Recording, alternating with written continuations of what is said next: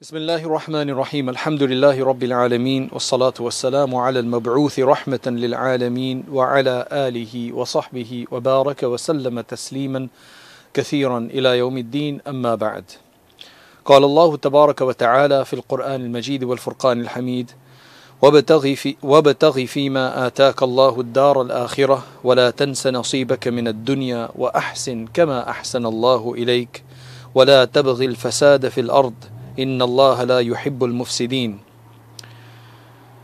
قال تعالى يا أيها الذين آمنوا لا تأكلوا أموالكم بينكم بالباطل إلا أن تكون تجارة عن تراض منكم ولا تقتلوا أنفسكم إن الله كان بكم رحيما. وقال تعالى وأنفقوا في سبيل الله ولا تلقوا بأيديكم إلى التهلكة وأحسنوا إن الله يحب المحسنين. وقال تعالى ولا تيأسوا من روح الله إنه لا ييأس من روح الله إلا القوم الكافرون صدق الله العظيم The topic we have today is a very very vast topic and in some sense it's actually quite a new topic. In fact, one of the first things that I want to mention is that um, a lot of people who have not been used to the concept of mental health, they've while they may have not been used to the concept of mental health and maybe characterizing, diagnosing uh, their personal feels or, uh, feelings of uh, uh, various different mental health issues as mental health. The the word when you bring that up as uh, this person has mental health issues, it sounds extremely negative. Now I know that's the proper term and that's what health practitioners, therapists, that's what the industry, that's what the health um, associations, that's exactly what the word they use. But maybe you can resonate with this. There's a lot of people who, when you tell them that you may have a mental health issue, they get quite worried about the whole, they freak out about the whole mental aspect of it. Because for very long, I mean, mental health issues have come more to the fore. I mean, they've always been around. We've always had mental health issues. Humans have had mental health issues, right? And of course, uh, you know, year by year, as time moves on, lot a lot more are being diagnosed, or a lot more categorizations are taking place, and there's quite a bit of shift in the categorizations. Some things which were considered to be mental health issues for, for many decades, for time immemorial, now they've actually been taken out of um, being mental health issues. They they're quite normal. The people say that that's absolutely normal, and uh, there, there should be no problem with those issues then you've got other issues which are now then being diagnosed as mental health issues. But the concept of mental that because it's been used as a kind of an insulting term as an insult a derogatory term you know that the person's i mean in colloquial language and so on i think when you tell somebody that you've got a mental health problem and we as uh, people who are answering religious questions just like doctors right you know doctors they answer they're trying to respond to and trying to alleviate people's physical ailments uh, physiological ailments whereas uh, we are trying to deal with people's juridical issues spiritual issues. And uh, that that's what we have a lot in common. Scholars have a lot in common uh, with with doctors. One word of a scholar, you know, can really calm somebody down, just like the doctor. Let's just say you've got a pain somewhere, you've got this strange feeling, and you go to the doctor. Um, you you know you could be thinking, oh, it could be cancer, it could be this, it could be that. But the doctor he makes a few checks, he does a bit of diagnosis, and then he says, no, no, it can't be cancer that relieves so much stress of you. It's amazing how much stress it can relieve of you. Likewise, with the scholars, they say a few good words, it can make such a massive difference. So when we get a lot of questions, um, we we can now tell. I mean, a lot of scholars can now tell that these questions are actually going to be recurring questions because they're based on OCD, right? They're they're based on OCD, and that's why it's very difficult for uh, you know to just keep giving responses about it because the person will never end n- never stop uh, uh, asking questions because it's the same question. It's it's the same problem. It's a mental health problem. Now telling somebody they've got a mental health problem doesn't always sit well because people are not willing to accept it. In fact to be honest most people um, I, I don't even want to say most people but many many people they're probably more accepting if you would say to them that this is probably needs uh, some kind of um, jinn buster intervention, right? You need some kind of ruqya, you need some kind of serious amil and serious, uh, you know, uh, practitioner of this kind of, um, you know, this kind of therapy. Uh, to try to help you. They're probably more willing to accept that at the back of their mind than it being a mental health issue. It's almost like as if mental mental health issue has a stigma attached to it. Now, nobody wants to have a mental health issue, right? Now, that's understandable. I mean, nobody wants to have a mental health issue. I mean, you don't want to be seen as suffering from that. But likewise, nobody wants to be seen as suffering from um, issues of spell and magic and uh, uh, the, the, the evil eye and all of these kind of things as well. So it, it takes quite a while or it, it, it's quite a bit of work to try to sift between these things. But I think we're going to have to come, the community is going to have to come to terms with mental health issues. And sometimes, you know, um, it, it's just easier to tell people that that's my problem. I've got an issue so that people know. And I think when more people are able to say this, I think the stigma of it uh, will be detached and uh, that will go away so that it'll just be easier for people with mental health issues to function right? And people to give them the excuse, to give them the leeway, to give them the room, right? Um, so, so all of these things are very important things to, to think about. Now, I want to try to give a few ideas today about how Islam views uh, things, these things, and aspects of this uh, related to uh, mental health, related to concerns, uh, worries, anxieties, depression, um, and then it goes beyond that schizophrenia. I mean, there, there's so many different mental health uh, problems that we can't, you know, we, we just can't bring them all up today. But the Islamic system, I mean, at the base, I'm just going to give you some universals here. The Islamic system is a system that aims to create a balance, right? To create a balance in a Muslim's life, psychologically, by giving them by putting all of life's matters in perspective. Right? That's very important, what Islam tries to do. What Islam wants from us to understand is that there are going to be challenges in this world. There are going to be moments of anxiety. There are going to be difficulties. And there are going to be things that will not happen the way you want them to happen. And the biggest example of this is that even prophets, the Prophet ﷺ made a very, very profound statement. He said, Al-Anbiya ashaddu nasi bala'an that the prophets are sometimes the most intensely tested individuals. They have they go through some of the most severe tests. Testing in the spiritual world is always according to the ability of the person. If the person is a religious person, Allah subhanahu wa ta'ala will give you a test a psychological test if that if you have to undergo it. And he'll give you the ability if you ask him to tolerate to deal with it and to overcome it to surmount it. That's the beauty of this system. So islam wants islam is trying to create a balance in a person's life by putting all of life's matters in perspective rearranging priorities. You see life is all about priorities. There's various different forces you're going to have in life you know, on the one hand, there's a demand to do this, there's a demand to do that, there's a demand to do this. Which one should I do first? I can't do all of them at once. Which one should I do first? Which one should I? Sometimes it's you're going to have to sacrifice one over the other. I can only do this. If I do this, I'm going to miss out on this. If I lose this, I'm going to gain this those kind of decisions they're quite organic normal decisions that happen you know they're existential issues they happen in life that's exactly what it is the quicker that we can come to terms with these the easier it is to understand. So broadly speaking allah subhanahu wa ta'ala provides a lot of general guidances which we're going to go into to see if, if that inshallah can help us. If we focus on them slowly slowly i mean it may not change over a day but slowly, slowly, if you focus on this, if you read the Quran with meaning, you'll actually start seeing how a lot of mental health issues, a lot of confusions, um, a, lot of confusions about the world and the way the world works, and incidents in our life can actually become very, very clear for those people who actually read the Quran because there's so much in the Quran to reflect upon. Other people's anxieties, other people's challenges, punishments, uh, joys, successes, victories. All of these things can actually help us as well to, uh, you know, it, res- it can resonate with us and it can give us a better understanding and guide us. That's essentially the purpose of the Quran. So, Islam, what it wants to do is that it wants to rearrange our priorities accordingly to that balance system and harmonize the circle of relationship between the individual and his inner self and his outer environments. So, we as human beings, there are two forces that we deal with on a day to day basis.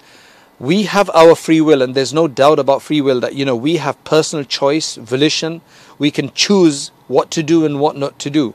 But there are two really, really profound factors, right, which will govern, effect, and sometimes constrain how we do things or what we choose to do. One are inner feelings, and the other one is our external factors. So, for example, you want to go somewhere, you're all ready to go, but the transport uh, broke down, your own car broke down, or you were supposed to go with somebody, they did not turn up, or there was a problem outside and you couldn't go. Those are external circumstances, or the meeting got cancelled, for example. Internal circumstances, you became extremely sick, you became extremely ill, uh, you woke up with a fever, um, you just had a big stitch, you had a big cramp, and you just couldn't go.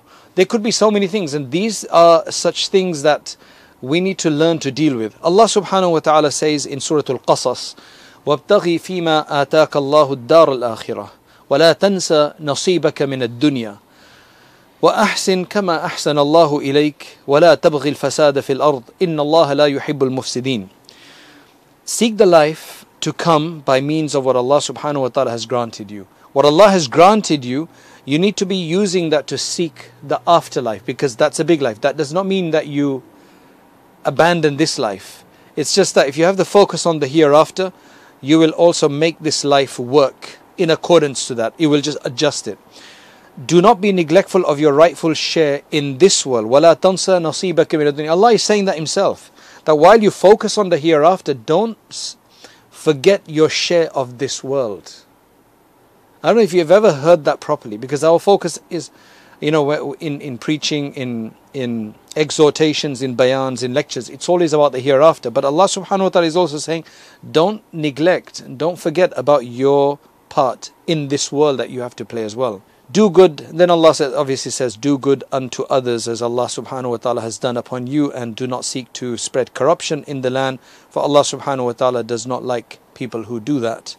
People uh, feel depressed or sad when this balance that Islam seeks to provide and create in a human being, right, when that equilibrium is disturbed, that's when people feel depressed. When you don't have balance in your life, you feel anxious and you feel depressed. Now, Islam steps in at this point. It's supposed to, if your Islam is living and working for you because you have adopted it and you're using it and you seek answers in it, right? Then it steps in at this place and says, well, firstly, don't condemn this feeling. Right? So, number one, we're not going to condemn this feeling because it's something that could happen to all of us but to provide solutions for regaining that psychological and mental balance. Attaining, maintaining rather, a mental and psychological balance is very, very important. The way to do that is in a number of ways. Firstly, I think everybody should just, you know, if we realize that challenges, difficulties, pains, problems, calamities are old as man himself, as old as humans. So they're going to happen we don't want them to happen to us, but we need to be ready if they do happen. So if they do happen, then that in itself should not just bowl us over. It's something that we need to start thinking about that if that does happen, how are we going to deal with it the next time that it happens? We need to have a philosophy. We need to have an approach to these things. So now, let's just quickly throw in this concept of depression that a lot of people are struggling with today, right? What exactly is depression now? Should a Muslim have depression? This is a big question that's asked that Muslims should not have depression. You know, you hear people saying Muslims should never be depressed. They've got so much going for them. They've got such a worldview. Why are Muslims still depressed? If they've got such a view, if Islam provides the equilibrium, if Islam provides the balance, it gives you answers to many different things. We had such a prophet and so on. Why do then are there Muslims who are depressed? So now we have to understand there's actually two types of depressions, broadly speaking, right? You can categorize depression in two ways. Number one is situational depression.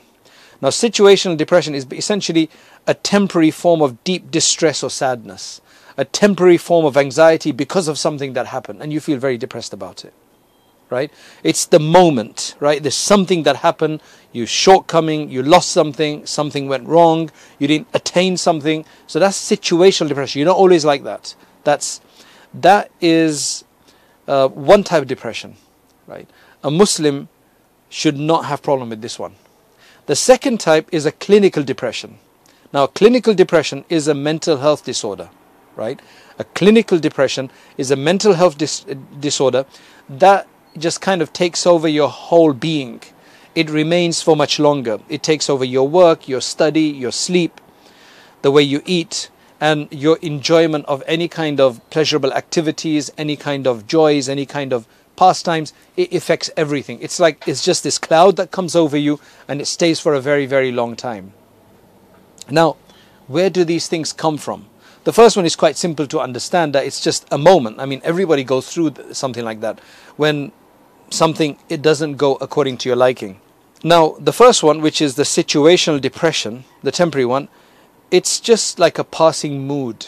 It could be a mood swing, it could be hormones, it could be so many different things. It's not necessarily a sign of personal weakness at all. That one should go away. However, the second one, which is a clinical depression, that's when you call it a depressive disorder, right? It's more than a passing mood. So when it's something more than a passing mood, then that is considered a depressive disorder now, that is not just like a temporary weakness that you're going through, or it's just that you can snap out of it so easily sometimes. It's not something that can be just easily willed away or wished away, right? Because what's happening in that is that the, the brain, right, the chemicals, the neurochemistry has been, there's a change in that. So you need some some more deeper intervention. Of course, with the with Allah subhanahu wa ta'ala's assistance, everything can change. But it's good to get uh, such a person uh, generally needs to get some kind of therapy because it's a much more deeper issue. It can trigger certain moods, and you need to get professional help and treatment in that case. Now, how does this come about? There could be various different causes of this. Sometimes, if a person doesn't deal with the situational depressions properly, and they allow them to build up because they just don't know how to react. Sometimes eventually they could be overcome this way. OCD, from what I've seen, also develops in this way. It starts off with something small and it just becomes bigger and bigger and bigger until a person uh, is overwhelmed. Is overwhelmed. The Prophet said about this that nobody is going to try to place a burden on the deen until it will actually bowl them over and overwhelm them. Right? So sometimes this whole OCD issue gives rise to questions of your aqidah. I mean, I've dealt with all of these, right? Questions of your aqidah. Is this shirk? Is this kufr? Am I, when I bow down, I feel like I'm bowing down to the, the devil instead. So I can't even pray anymore. I mean, any time when your OCD leads to an issue where you're going to have problems with your worship, your obedience, you have to understand that's from the shaitan now. That's from the shaitan or it's just an override of your system. That cannot be from Allah subhanahu wa ta'ala at all because Allah subhanahu wa ta'ala is not going to you know actively stop you from doing from doing good deeds generally speaking. You know some cases that's a possibility when Allah places a seal on the heart because of some bad deeds that a person has done so one has to really really understand that then sometimes it's about talaq issues have i divorced my wife it gives ex- expression in that. Uh, on other occasions, it's about am I pure or not? Have I, uh, am I pure? Is my wudu or ghusl completed or not? So generally, I have to tell people that for you to spend any more than three to four minutes in wudu is haram because you're wasting uh, you're wasting water. For you to spend any more than if I give them seven to ten minutes of ghusl, of, uh, of, of bathing, then that is haram for you. Sometimes that helps them. What scholars have had to do with such cases, because it's a reverse kind of psychology, they've had to get some OCD uh, patients to actually pray their salat outside the toilet door, right? Just, just to kind of get them used to the idea that it, everything that you consider impure is not necessarily impure. So there's a lot of this kind of stuff that um, a lot of the time, what I would suggest is that if you've got these issues, all right, you should see a th- therapist and not a scholar. Because this becomes an OCD issue, which is a mental health problem. And most ulama, I think, are, uh, you know, judging from myself, are not trained to do this you know, on a professional level, they're not trained to deal with it. They can give you a response, they can keep giving you a response. To be honest, what I've seen with OCD patients is that they ask you the same question over and over again. So, what I've had to do on many occasions is that I've told them um, or sent them something written that look, no, you are not kafir, you are excused individual, I must ignore these thoughts. And I said that every time you come across these thoughts, you just read that. You're going to have the same, same answer. There's no point emailing emailing me there's one individual who has emailed approximately 50 to 60 different scholars and institutions in the world, right, to try to get an answer for his problem, and he's looking in the wrong place. And he complains when he can't get an answer. When when some of these institutions, some of these scholars, when they when they respond to him, you know, in an angry way sometimes or whatever, he gets really upset try to tell him your problem is not a religious one. Your problem is just manifesting as a religious one. It's actually a mental health problem. But people don't listen. So then he's, he will send others like myself uh, some really bad things about what others have done, you know, what other scholars have done. But we all understand what's going on is that this person is severely, but it's very it's severely uh, dealing with OCD problems. It's a mental health problem and he's coming to the wrong place. I'm not joking. How do I know he's been to about 50, 60 scholars? Is because what he will do is that he will sometimes email all of us at once. And you can see every single uh, email uh, that he sent questions to every Darul Ifta in the world that you know you can find, uh, every other public scholar down there, you know all the famous scholars. Uh, he's somehow found their emails or whatever, and uh, he he just emails all of them to together. You can tell he just puts it all in the CC right? And this person, all they need is they need to go to a therapist. The confusion here is that because it's manifesting as a religious issue, talaq, purity, filth, have I spread filth? Right? Have I spread filth in places? Uh, or, or hurmatul musahara is another one. What happens is that they think it's a religious issue. So I say, look, I'm going to give you an answer. Remember, this is the answer, this is going to be the same answer, right? But you need to get mental health therapy. That's what you need to be able to solve yourself.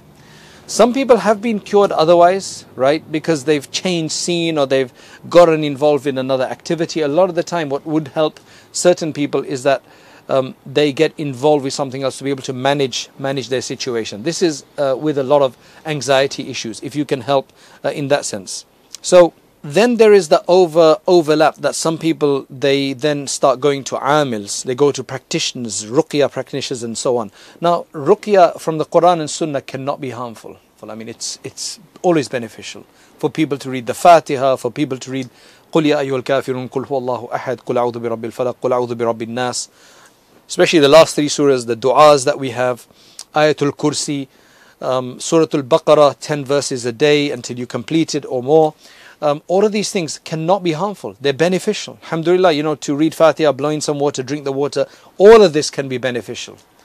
But sometimes the issue is a psychological issue. That's what's important to understand. We have to come to terms that mental health is a genuine problem. Just like there's a wound, there's a pimple, there's a wart, there's a pain, there's an ulcer, you know, there, there, there there's, uh, uh, what do you call it, heartburns just the way you have all of those things in growing toenails, I mean, uh, toothaches, there is mental health problems, right? Psychological problems. They exist. They're not always to do with magic. The one example I can provide very quickly is that um, I was once consulted uh, by the, the, the, the police force about a particular incident where a Muslim woman, hijabi, practicing Muslim woman, had killed her children right, literally taken a knife and killed her two children, right, while her husband was at work, and carved out some of the organs, and it was quite crazy. I mean, it was quite gruesome, quite crazy. And after the investigation, they noticed that on the walls, on her computer, uh, printouts of lots of ruqya. It was lots and lots of research that she'd done on ruqya, on magic, on, on, on the evil eye, and all of this kind of stuff, right? And so they wanted more understanding. They told me about the case and I explained what the situation was. So she was obviously taken in, and uh, her husband is absolutely shocked. He knew that he was she was obviously had a disorder of some sort and was struggling with stuff, but he never knew it would go to this go to this level. They put her into a hospital, and after about two months, she was fine. After they gave her the medicines and everything like that. Now, what what my understanding is that um, f- judging from her practice, she was doing ruqya for a very long time, meaning for a few months. It looks like she had been, or a few weeks at least, she'd be doing ruqya and that, but it wasn't help, helping her because she was. Uh, is going to be helpful to a certain degree, but if you've got a mental health problem, the ruqya is not necessarily for that unless you do, you know, unless you've got a very special way of doing it in that way, right? Because this had nothing to do with jinn. It had nothing to do with evil eye. It was a, it was a chemical imbalance. And this is what the problem is. They didn't, she, she was not willing to go and do that. A lot of people have asked when they have these issues, they're not willing to go and find out. Right? They've had so many issues, but they're just not willing to go to a therapist. To be honest, sometimes if it's not related to certain things, um, it, it's it's just best to go to a therapist, even if it's a non-Muslim therapist especially with OCD issues, because the the underlying problem is probably the, is probably the same anyway, right? So the causes for depression, I mean, could be many, many. It could sometimes run in the family, and those people have to be much more careful. They need to, and there's lots of therapies out there. There's lots of ways of actually preventing that from happening, right? If you know that your parents, grandparents, or some other uncle, uncles and have this issue, there's ways that you can actually, because it's maybe just some kind of chemical uh, shortcoming, right? So there, there, there's something that you can do to preempt these things, right? Um, because the causes of all of this can be genetic, psychological, there could be some environmental factors uh, involved as well, right? The relationship between the chemistry of your brain and your experience in life is always a two-way street. You have to remember that, right? There's certain experiences that we will internal internalize. For example, I've got a I've got a friend. He's our mashallah. He's been worshipping with us in the masjid for such a long time, but he's had a tough childhood, right? He's had a very tough childhood. No love at all. I, I think uh, from what I discovered later, neither from the mother, neither from the father. They'd split up anyway, but neither from that. And sometimes he he act, you know, he reacts very angrily for no reason. You'd think for no reason.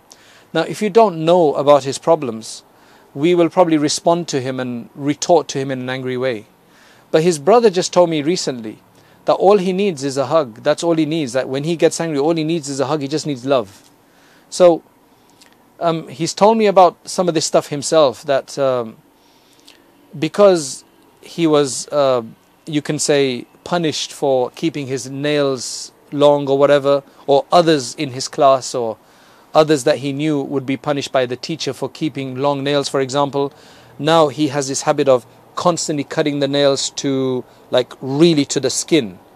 Um, once I think he had a problem crossing over the street and he had a bit of an accident. So now he's extremely careful. Like he wouldn't cross even, you know, he'd, he'd insist to go, you know, to the zebra crossing or whatever the case is. So sometimes it's events, if they've not been dealt with, right, if, not, if they've not been dealt with correctly, they can actually scar you for life sometimes. So if you do have those things, you need to get help because there is help to be able to unravel these kind of things. There's a, a lot of therapy out there. There's a lot of therapy that you could even try yourself online. There's a lot of self help manuals. It's a good idea to do this because these are psychological issues. This is exactly what we're speaking about. These are psychological issues right?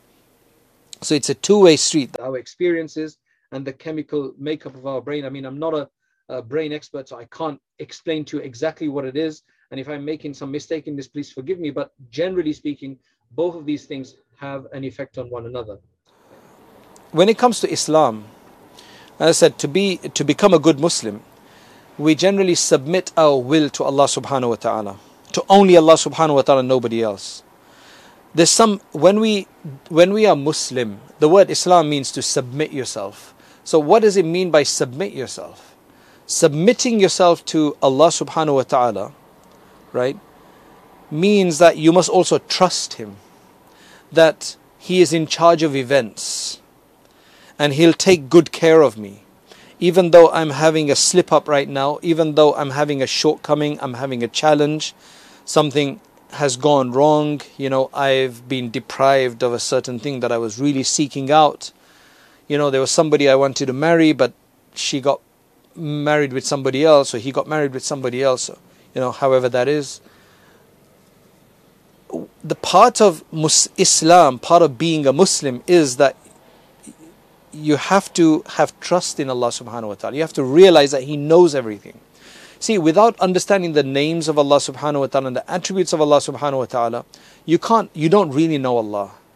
The, the more I think about this, the reason people are so far from Allah subhanahu wa ta'ala, even though they say they're believers, is because they've not taken the time out to understand who Allah is. I don't think there's enough books out there or enough lectures out there about the names of Allah as well. The names of Allah are so important that they actually have to become part of our life. Because that's who Allah is. If you don't know that Allah subhanahu wa ta'ala knows everything, that Allah subhanahu wa ta'ala is the wise one, that Allah subhanahu wa ta'ala doesn't oppress even in the least, like He can't even make a mistake. He can't even mistakenly oppose someone. Like, okay, he's got, you know, some, sometimes they say that, oh, the person has some very good intentions, but he made a mistake.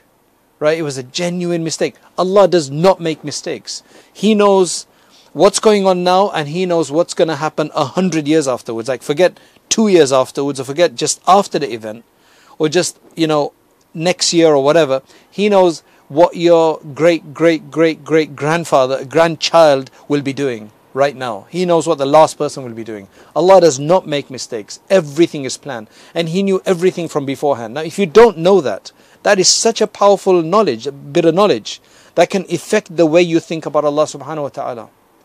So I think one of the most fundamental problems today is that people do not know who Allah is, even though we say we believe in Allah, we pray to Him and everything. But if you don't know Allah subhanahu wa ta'ala is omniscient, that He knows everything in detail, eh, in, in minute detail right? Number two, he's in control of everything. Number num, uh, of all the factors, he's planned everything. There's a reason behind everything. Okay, Allah Subhanahu wa Taala loves believers. Right, numerous verses in the Quran about Allah Subhanahu wa Taala's loves for the believer. Allah Subhanahu wa Taala loving the believers. Allah taking care of them. Wallahu waliyul mu'mineen. Allahu waliyul ladina amanu. Numerous, numerous ways that He takes care of you. If you don't know that, you won't call on to him because what shaitan will make you do is to look elsewhere. Is to say, no, God hates you. Right? How do you know God hates you? Yes, if you've been committing a lot of sin, maybe maybe he's he's going to punish you. Yes, that's understandable, but that doesn't mean it's not open. Allah Subhanahu wa Ta'ala is the forgiving one. Numerous verses, numerous in fact numerous names, Ghaffar, Ghafir, Ghafir al-Dham, Qabil al-Tawb, Inna Allah Ghaffar, Inna Allah Ghafurun right? There are so many words and so many names, so many characteristics he uses to explain. So really take and study the Quran because the Quran includes the names of Allah subhanahu wa ta'ala. Names have to become part of our life. We need to call out Allah subhanahu wa ta'ala with his names. Right, according to the need of the time. If we're looking for forgiveness, then we call out with Ghafoor, Ya Ghaffar. If we're looking for opening, that there's a difficulty, there's a constraint, Ya Fattah, Ya Fattah. If there's a subtle issue, Ya Latif, Ya Latif, Ya Latif. If there's cure, it's an issue of sickness and illness, then we have to remember the verse of the Quran that Allah subhanahu wa ta'ala uh, says that He is the one who gives me shifa. Ibrahim alayhi Ibrahim said that Allah subhanahu wa ta'ala is the one who gives me, uh, He gives me shifa, He gives me the cure. Ya Shafi, Shafi, Shifa comes from the same thing there's many du'as to this effect. The Prophet ﷺ's du'as are just amazing. Ya farij al-ham wa ya kashif al-gham. Ya farij al-ham, O remover of concerns, removers of, remover of uh, anguish, remover of sadness. Ya farij al-ham wa ya kashif al-gham. Remover and opener, right, of anxiety Mujib da'watil muttarreen, the one who answers and responds to the call of those who are in desperate need. If you're in desperate need, call on to Allah with that. Mujib da'watil muttarreen, Rahman ad-dunya wal wa. The compassionate one of the heavens and the earth, and the merciful one who treats both of them with mercy. The only one who has that ability. Irhamna have mercy upon us برحمة with such a mercy تغننا irhamna برحمة تغننا بها عمن سواك that will make us independent from anybody besides you put yourself out to Allah subhanahu wa ta'ala that's why I think the, one of the main thing is get to recognize Allah subhanahu wa ta'ala undertake a study of the names the 99 and more names of the Quran is mentioned in the Quran and other places we have to understand that Allah subhanahu wa ta'ala has all the power has all the treasures has all the resources and we as human beings right? We have limitations. Then we look positively. According to the hadith of the Prophet ﷺ, the Prophet ﷺ said that go and avidly seek out which is to your benefit. It's a hadith in Sahih Muslim. Go and avidly seek out what is going to benefit you. احرص على ما ينفعك ولا تعجز and don't sit down, sit back and be debilitated and be impotent and sit back in weakness. You do your best, then leave the rest in Allah's wisdom. If He wants that it's going to turn out in the right way, Alhamdulillah. There are people who were rejected by somebody for marriage, and the person has moved on, but this individual has not moved on, and they're unwilling to move on. They see a dream, and a lot of the time, the dreams are actually because you're still contemplating, you're still brooding over that same idea. So you see a dream. So then they will write in to say that I've just seen a dream about this person, you know, it's been five months before or whatever, but I've seen this dream. Could this mean anything? Well, one thing it definitely means is that you're still going on about it. You need to move on. It's just the way life is. You can't have everything you want. Paradise is where you'll get everything that you want. This world is not some place where you get everything you want. You just have to move on sometimes and realize that. There's some people who are waiting for a miracle for things to come back. There's a person who his wife's gone, he's having suffering in sleep, he's got health issues, he's got psychological issues, everything. I said, okay, well, what are you waiting for? He said, well, I want her to come back. He said, it's been three years. I mean, you're not going to come back. She's not coming back. People don't realize these things. They're waiting for a miracle to happen. And three years have passed now. Now, miracles do happen, but it, they, they happen very seldomly. And that's if Allah wants. Allah's giving you a message already move on, move on. A lot of people who move on, they actually make their life much better. See, as a Muslim, Muslims, like everybody else, are going to also confront troubles in their life. Disturbing thoughts come to everybody, just like everybody else. But the difference should be if you're a believer and your Islam is working for you because you're making it work for you. Islam works, right? Anybody who's tried Islam has worked for them. Question is that are you letting it, making it work for you? Are you giving it a chance to work by studying, by, by learning, by getting to know Allah subhanahu wa ta'ala? So as I said, everybody's going to be affected by life's troubles and disturbing thoughts. But a Muslim should be able to deal with them much better because a Muslim has something which a lot of people don't have, which is a clear roadmap. Islam gives you a roadmap. You see, the reason why Islam gives you a roadmap and why that helps is because if you are in this world with no end in sight, you don't know what's going to happen in the future, you have no philosophy about what's going to happen in the future, this life is it. That is one of the biggest recipes for disaster. And this is the majority of the world are probably like this today, where they don't, they have no idea what's going to go, what's going on. If they're nominal Christians, they may have a concept of the afterlife but if they're not Muslims, Christians, Jews, or people with a, with a, with a eschatology about the afterlife, then this life is it. And most people are materialistic today, where it's all about this life. Now imagine, subhanAllah, what a limited life people have if that's all you think about it. That is so debilitating. Like you don't know why you're here, you don't know where you're going.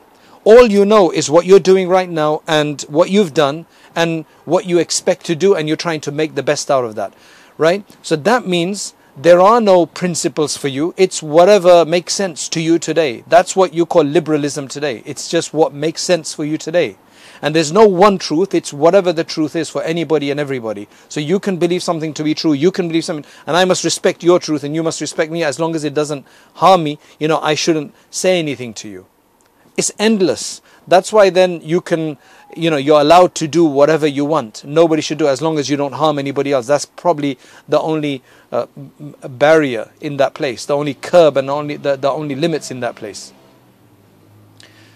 This is the life which is the problematic life. Now, where many, many Muslims, while they have a theology about this, they've not made it a reality. Their reality is that this is the only world.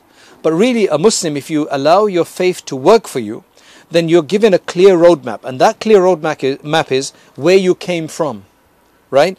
And where you're going and why you came here in the first place. Now, those three answers, if you can have those answers, your life will change. Where I've come from, why I'm here, and where I'm going to go.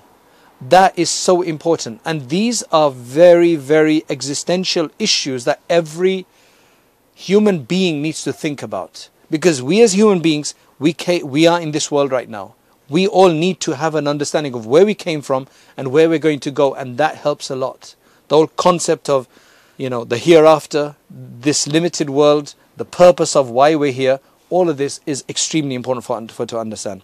So, if you know these things, then you've also already got a head start right? Because you've got this fundamental knowledge from our Creator. Of course, you have to believe in the Creator for that. So if you are a Muslim, you would be believing in that anyway. All you have to do is just get that information.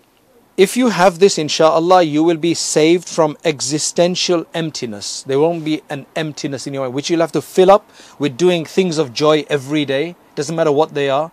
No curbs, no limits, no barriers, no guidance. Just whatever makes me happy, I should be able to do that. That's essentially what the motto of the world is. Whatever makes you happy, do it. Just do it. Just do it. That's the idea. Because there's an emptiness that people are feeling. And we have to feel sorry for such people. I know we condemn, and that's understandable, but the main thing is that we have to feel sorry that this is what the mainstream have just been led to follow. We have to help out. We have to sort ourselves out.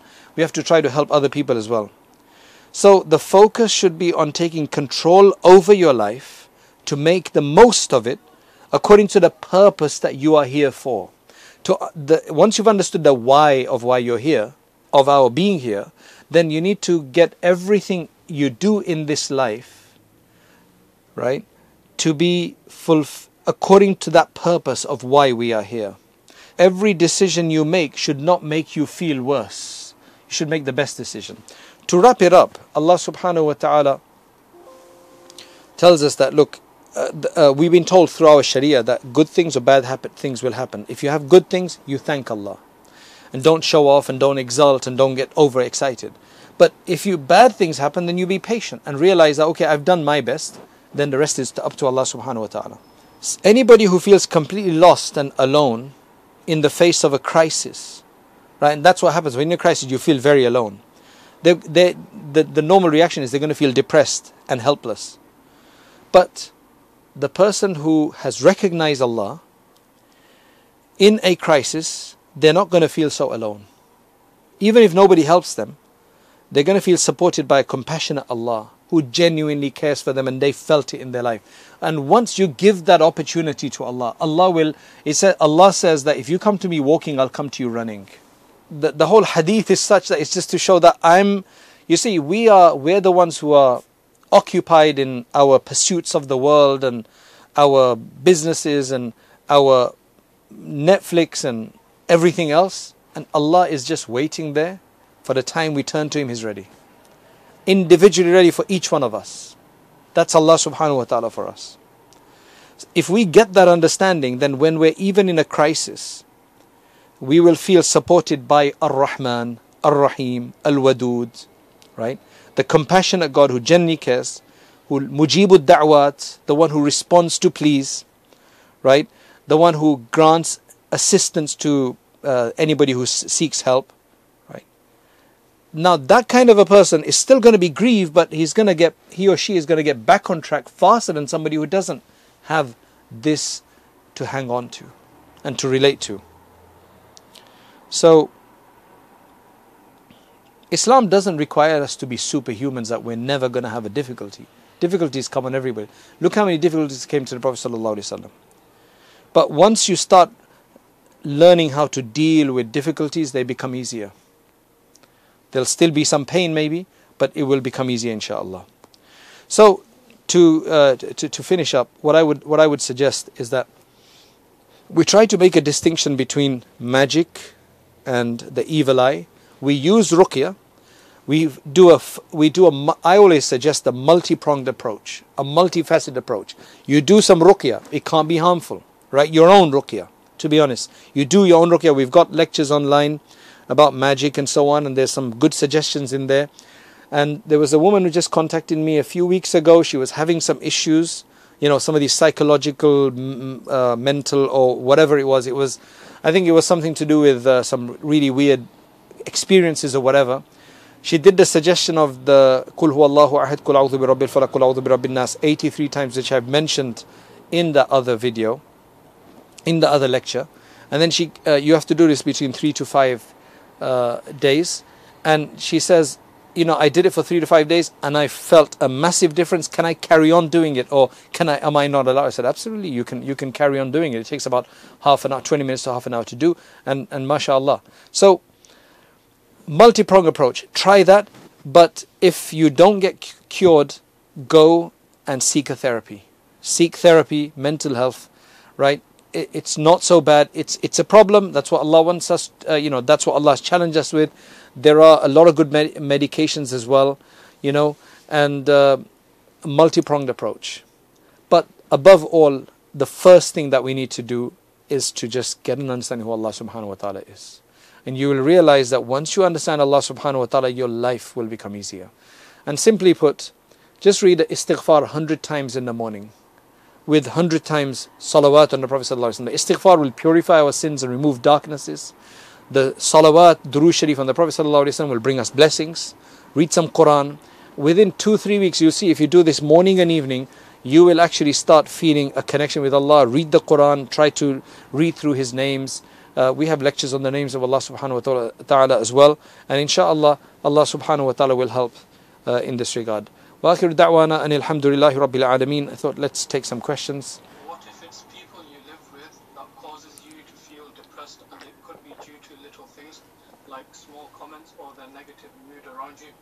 also difficult to deal with this as that person slash persons might be from the older generation so they're stuck in their ways. There is only so much you can take being quiet, especially as you have to live with them for the rest of your life. So some of these questions, if they relate to family members, I mean, if it's your father, your mother, your older brother, sisters, you know, that's a major challenge. And the thing is that you, if there's a way that you can actually um, distance yourself. So um, a lot of the time, if you can live separately but still go and assist people, then uh, assist your parents, that could be very very helpful. I was contacted a few weeks ago by a person who's I think over 30 years old, and he's complaining about his parents that they are they do this and they do that and everything. And uh, I asked him how old he is, and he said over 30 years old. I said, "Well, you're bringing the problem." He said, "Why do you have to stay there?" He says, "Because I'm dependent on them." Right? I said, well, you need to stand on your own feet. Sometimes, you know, okay, that's maybe an exception issue. I, I can completely rela- uh, understand that sometimes it's, you know, you're only 15, 16, or maybe you're 20 years old and you're not married yet, or you're not moving out, or you must stay, or whatever. With your parents, you just have to understand that sometimes things aren't going to change.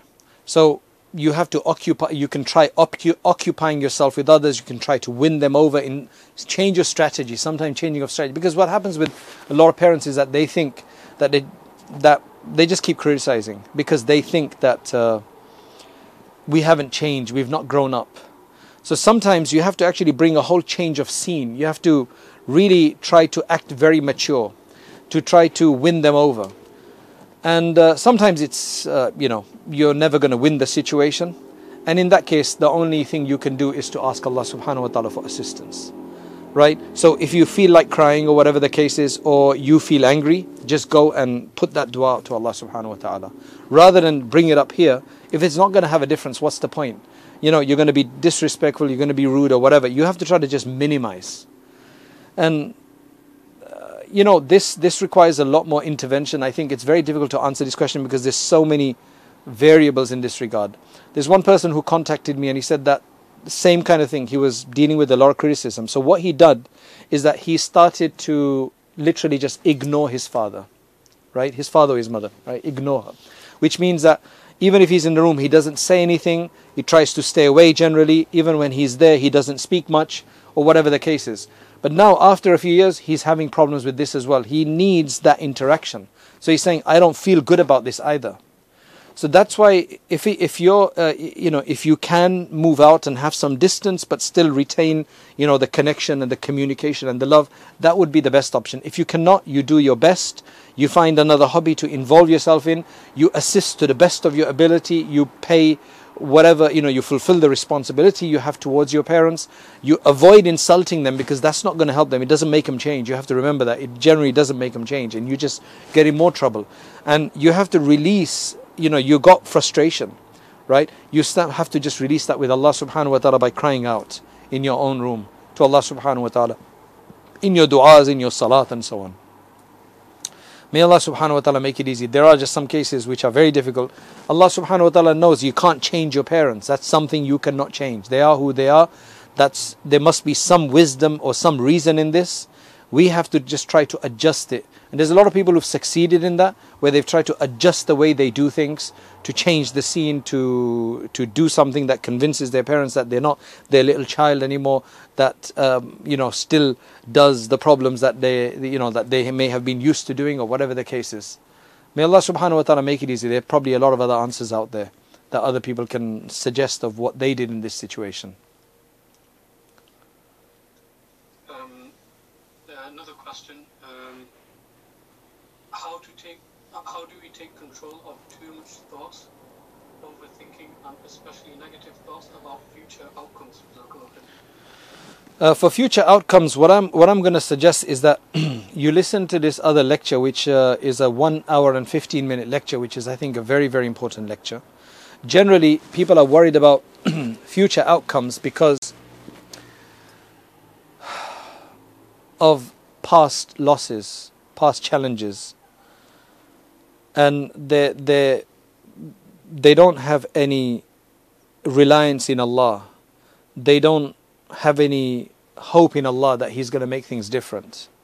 So that's why increasing, I think, increasing your love for Allah subhanahu wa ta'ala. The lecture is Don't be depressed, you don't know your future. So I think it's going to be very relevant to this discussion. Maybe you can put up a link. Don't be depressed, you don't know your future. Inshallah, that should be able to help you just really get your head around why things happen and how you can actually do your best and you can actually make things different. Um, I'm going to give you some statistics quickly, right? Um, we didn't have time in the lecture, but there's some really, really important statistics that I think will, uh, are very, very helpful that should inshallah help in this regard. You see, Allah, subhanahu wa ta'ala says in the Quran that in the insana khuliqa halu'a that the human being has been created with uh, hala, hala means to fret over something, right? To be distressed, worried, and um, a bit restless in certain situations. So the human has a propensity to become like this, right? Now, you know, whatever you're concerned about, whatever you're worried about, about something happening or not happening in the future, these are the statistics, and these will be, inshallah, helpful, right? what these statistics actually show is that worrying is actually unnecessary in most cases. So, 40% of the things that we worry about, right, out of 100% of the things that we may be worried about, 40% of them will never ever happen. That's the statistic, right? That 40% just will not happen, okay? So that's 40%. Now we have to deal with 60%. 30% of the things that people are worried about with are to do with the past that can't be helped. Get over it. It's done. Right? There's no point crying over spilt milk. I know it's very easy to say this, but if you put it in perspective, 30% of the pe- uh, things that people worry about are about the past. 40% of what they worry about will never happen. So that's 70% gone. Now we only have to worry about 30%. Can you see how it's getting smaller? 12% involve the affairs of others. 12% of things that we out of all the things that we are concerned about, 12% of that will generally involve someone else. And it's got even nothing to do with us. So why are you even worried? That is 82%. 82% some part of the past, some things are just never going to happen, other things that we're worried about are about other people. 10% then, right? 10% after the 82% relate to sickness, whether that's real or imagined. Now, if it's a real sickness, then okay, let's go and get some therapy. If it's possibly, if you haven't caught the virus or you have, but you think you're going to catch it again, have do your best, take precautions. Nothing you can stop anyway, so don't worry about it right now. Deal with it when it happens. Take your precautions. so generally, that relates to sickness. 10% relates to sickness. People are always worried about sickness. Okay, that's 92%. So 40% is gone. 30% about the past can't be helped. 40 sorry, the 40% is not going to happen. 12% about other people. 10% about sickness. How much is left now about something else that you can be fretful about? 8%. It's only 8% possibility that something you're worrying about, if it's not on any of those categories, that it's going to happen. Only 8%. That means there's 92% chance that you're worrying about something that will never happen to you. Only 8%. Hopefully that's helpful, inshallah. اللهم أنت السلام ومنك السلام تبارك يا ذا الجلال والإكرام اللهم صل وسلم على سيدنا محمد وعلى آل سيدنا محمد وبارك وسلم يا Allah have mercy upon us Ya Allah we ask you for your generosity we ask you for your blessing we ask you for your forgiveness oh Allah forgive us oh Allah forgive us purify us cleanse us oh Allah cleanse our minds cleanse our hearts oh Allah cleanse our souls oh Allah purify our souls oh Allah any issues that we're having with, whether that be with ourselves, whether that be with people around us, whether that be with our parents, our family members, whether that be at work. Oh Allah, we ask you for removal of this. We ask you uh, the ability to deal with these things. We ask you that you allow us to deal with it in the way that you want us to deal with it. Oh Allah, grant us the tawfiq to, those, to do those things which please you and to avoid those things which displease you. Oh Allah, accept this program and allow it to be beneficial, allow its benefits to to proliferate. And oh Allah, relieve the problems that people have, those who've attended and others, oh Allah, allow the problems to be alleviated, physiological problems, psychological problems, spiritual problems. Oh Allah, people are dealing with so many different things. Oh Allah, grant us knowledge of you. Oh Allah, grant us your love and the love of those whose love benefits us in your court. Grant us closeness to you. O oh Allah, do not deprive us of your knowledge, of your awareness, of your attributes, of your beautiful names. O oh Allah, grant us access, grant us understanding, grant us closeness. O oh Allah, grant us closeness. O oh Allah, protect us from doing the wrong things, from saying the wrong things, from thinking the wrong things. O oh Allah, accept this program. O oh Allah, accept this program. O oh Allah, accept this program. Subhana rabbika rabbil izzati amma yasifun wa salamun al mursaleen rabbil.